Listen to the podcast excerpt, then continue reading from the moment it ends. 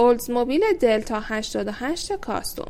اولدزموبیل دلتا 88 اتومبیلی خاص بود که بین سالهای 1949 تا 1999 میلادی، 1328 تا 1378 شمسی تولید میشد و در طی دوره‌های مختلف به منظور بالا بردن کیفیت آن، شرکت تغییراتی در مدل دلتا اعمال و با نام‌های جدید وارد بازار کرد.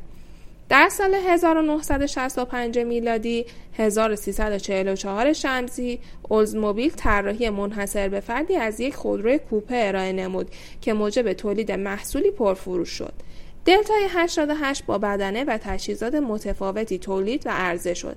این خودرو اوایل دهه 1965 با عنوان دلتا 88 داینامیک شناخته شد، اما چند هفته پس از تولید با عنوان دلتا 88 تولید و به بازار روانه گشت. در سال 1967 میلادی، اولدزموبیل مدلی متفاوت و خاص از دلتا 88 ارائه نمود که دارای تغییراتی مطلوبتر نسبت به دلتای پیشین بود که دلتا کاستوم نامیده شد.